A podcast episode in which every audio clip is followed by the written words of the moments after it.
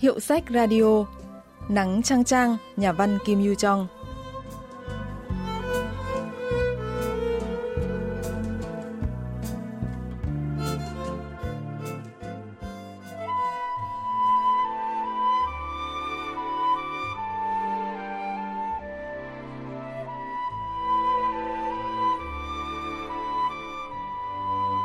Thục Xuân vén vạt áo bên trái, quệt mồ hôi trên sống mũi.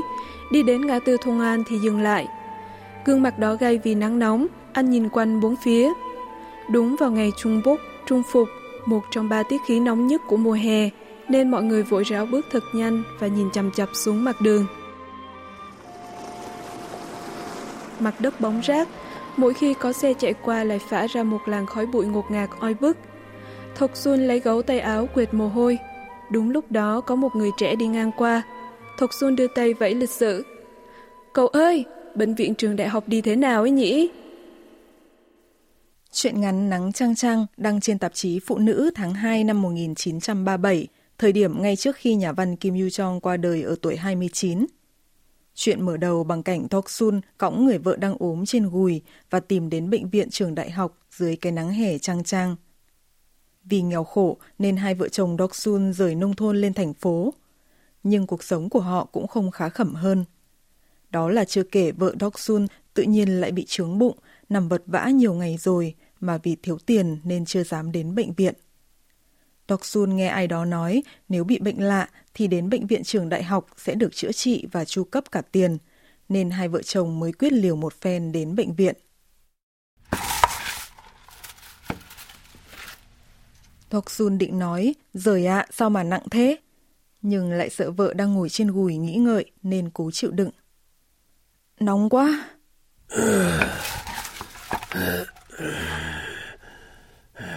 Đọc Sun mệt quá nên tạm dừng chân dưới gốc cây liễu ven đường và tháo gùi ra.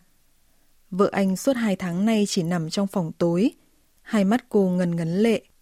Đọc Sun xót xa, cứ nhìn vợ hồi lâu. Khóc gì mà khóc chứ? À, có thật là bệnh viện người ta cho tiền không? Tất nhiên rồi, người ta bảo là bác sĩ chuyên khoa cấp 2 gì đó ở bệnh viện ấy. Họ nhìn thấy đứa bé mới 14 tuổi mà to gấp mấy người lớn. Thấy bệnh lạ nên họ giữ lại. Mỗi tháng cho 10 đồng rồi còn cho ăn cho mặc để nghiên cứu gì đó mà. Vậy thì em cũng phải ở bệnh viện suốt nhỉ? Phải đến đó mới biết được ra sao chứ.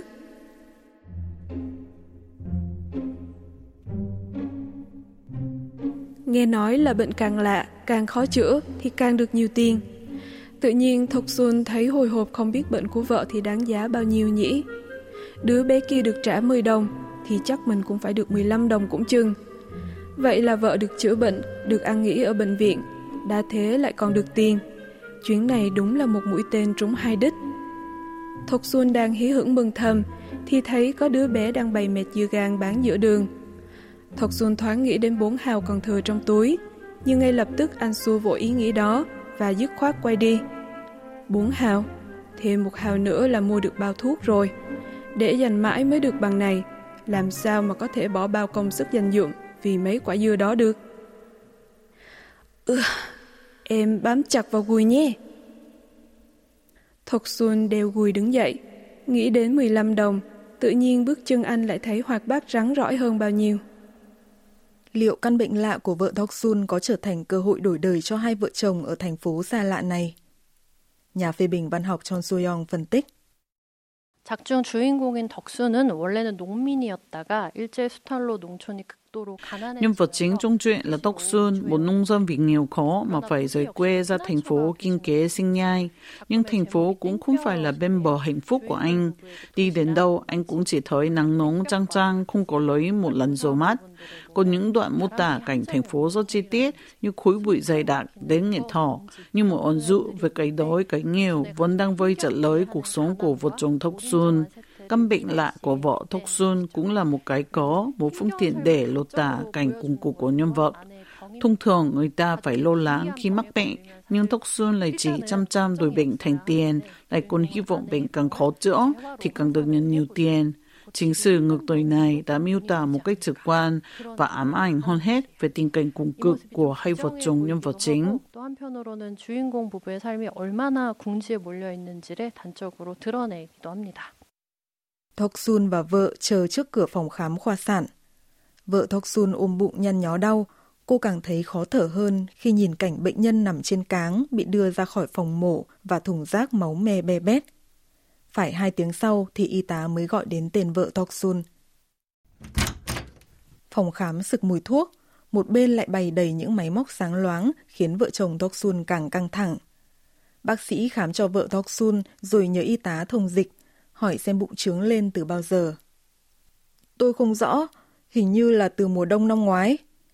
Lúc đầu tôi cứ tưởng có thai, nhưng mang bầu thì 10 tháng là phải sinh rồi. Toksun nói không ai biết bệnh của vợ là bệnh gì và lại nhìn bác sĩ. Toksun biết rõ số phận của hai vợ chồng sẽ được quyết định bởi giây phút này, nên càng nhìn chăm chăm vào miệng bác sĩ. Nhưng vị bác sĩ đeo kính vẫn chẳng nói nửa lời. Bác sĩ lúc thì mân mê vạt áo, lúc nhìn ngang ngó dọc, lúc lại giỏng tai nghe ngóng, rồi ra bồn nước rửa tay. Thế rồi anh nghe cô y tá nói. Trong bụng có thai nhi, lúc gần sinh thì cửa mình sang phụ nhỏ quá nên thai không ra được, bị chết lưu trong đó. Nếu cứ để thế này thì chỉ sống chưa đầy một tuần nữa nên phải phẫu thuật ngay. Nhưng có phẫu thuật cũng không đảm bảo được là sẽ có kết quả tốt. Phải ký vào giấy nhận trách nhiệm về những rủi ro có thể phát sinh trong quá trình mổ bụng lấy thai nhi. Nếu đồng ý thì ngày mai có thể làm phẫu thuật luôn. Anh định thế nào?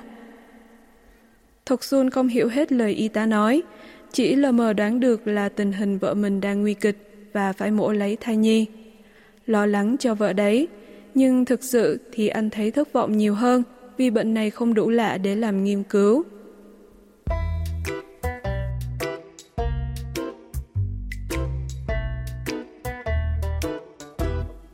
Nhưng mà có nhận được tiền không cô? Tiền gì cơ? Tôi nghe nói ở đây vừa chữa bệnh, vừa cho tiền nữa cơ mà. Đã chữa bệnh cho rồi lại còn đòi tiền nữa là sao? Y tá nói sẵn giọng khiến Thuật Xuân xấu hổ đỏ bừng mặt. Kế hoạch đổi đời tan thành mây khói. Anh thấy như đứt từng khúc ruột và chỉ còn biết đưa hai bàn tay to dày quẹt mồ hôi trên trán. Mặc dù không xin được chữa bệnh miễn phí như lời đồn, nhưng phải cứu vợ nên Doksun hứa với bệnh viện sẽ trở lại vào ngày hôm sau. Nghe chồng nói vậy, vợ Doksun nãy giờ chỉ nằm im một chỗ, bỗng bật dậy nói. Em thà chết chứ không mổ bụng đâu. Doksun dặn lòng phải làm tròn bổn phận của người chồng, dù chết hay không thì cũng sẽ chiều theo ý nguyện của vợ. Anh cõng vợ ra khỏi phòng khám.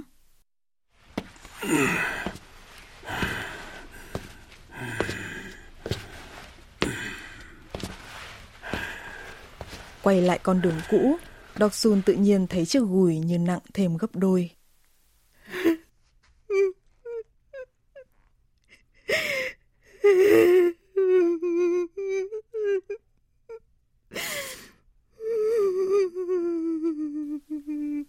Không cần ngoảnh lại, Đọc Sun cũng biết vợ ngủ trên gùi đang khóc không thành tiếng.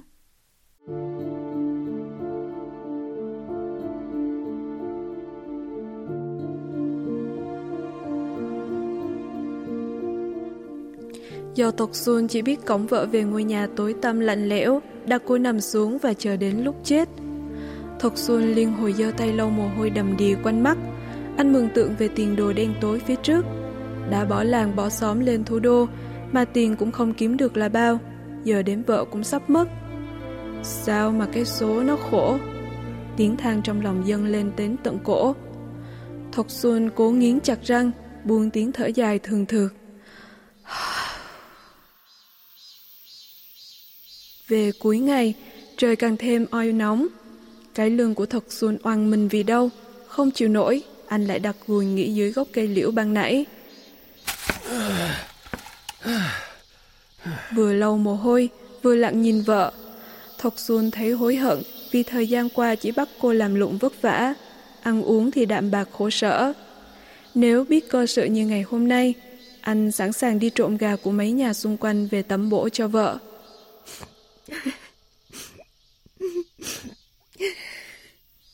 Đừng khóc nữa, mấy người đó thì biết cái gì, không có nghiêm trọng đâu, ăn quả dưa vàng nhé. Không ăn dưa vàng đâu. Vợ hình như khát nước vì nắng nóng, nên chỉ vào quán nước đá đối diện bên đường. Người chồng lấy số tiền sắp dành dụng đủ để mua thuốc lá, đi mua về cho vợ một bát nước đá. Cô mấp mấy rồi uống ừng ực khi vừa chạm môi vào làng nước mát. Uống xong bát nước, Thục Xuân định hỏi để mua thêm cho vợ bát nữa, thì cô lại đòi ăn bánh gạo rán. Thục Xuân coi đây là món quà cuối cùng dành cho vợ. Anh lấy hết số tiền còn lại mua cho cô ba cái bánh gạo rán. Thế rồi anh cứ trầm ngâm ngắm vợ say sưa ngồi gặm bánh, quên cả lau nước mắt vòng quanh trên mặt. Thọc Sun chỉ có thể mua cho người vợ sắp chết một quả lê vàng và ba chiếc bánh gạo rán. Ăn xong bánh chồng mua, vợ Thok Sun dặn chồng về chuyện hậu sự, như thể đang nói lời chăn chối. Không hiểu người vợ nghĩ gì mà vừa gặm bánh vừa khóc rắm rứt.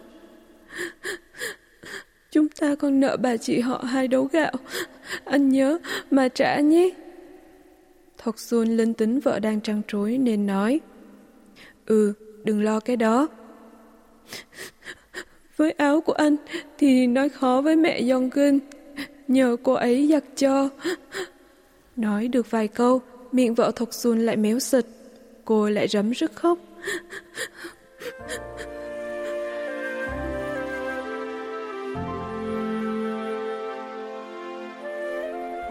Thục Xuân không chịu nổi khi nghe những lời trăng trối thê lương đó. Anh cũng giàn dụa nước mắt, quyết định nâng gùi đi tiếp. Anh muốn làm tròn nghĩa vụ của người chồng, đưa vợ về nhà nhanh, đặt cô nằm lên giường và xin thêm bát cháo cho vợ ăn. Trời vẫn nắng chang chang như muốn nung chảy cả xương bò.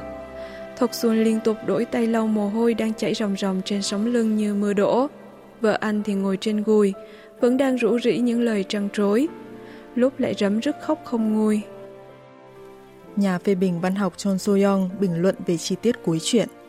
덕순의 부부를 진료한 의사와 간호사는 굉장히 냉혹한 말들을 아무렇지 않게 Các bác sĩ và y tá điều trị cho vợ chồng Thok Sun chỉ biết tuôn ra những lời lẽ rất cay nghiệt, không một chút đoái hoài hay cảm thông tối thiểu cho tình cảnh của bệnh nhân.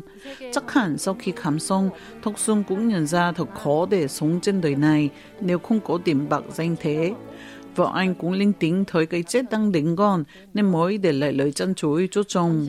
Đã có lúc Thộc Xuân hâm hố đổi đời, nhưng khi từ bệnh viện ra, anh chỉ thấy hối hận và giảm vạ về những suy nghĩ trước đó của mình. Anh dùng những đồng tiền cuối cùng để mua đồ ăn, nhưng muốn ăn ủi vợ, còn người vợ trước khi chết lại chỉ lô cho người chồng vấp vưởng bao vò. Vẫn nghèo hèn, thông cô, thế cô, giữa chốn thị thành. Họ chỉ có thể bấu víu và lo lắng cho nhau. Nhưng ngay cả mối liên kết nhỏ nhoi ấy cũng sắp bị tử thần trước tọa. Tác phẩm để lại nỗi buồn thương dây dứt về số phận bi thảm lành lẽo của kiếp người ngay giữa mùa hè nùng nực. 가난한 이들의 비극적인 운명이 어, 작품 말미에 슬픈 여운을 남기고 있습니다.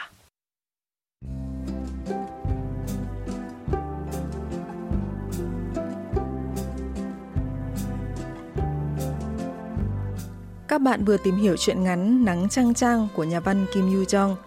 Chuyên mục Hiệu sách Radio xin kết thúc tại đây. Xin hẹn gặp lại các bạn vào thứ ba tuần sau.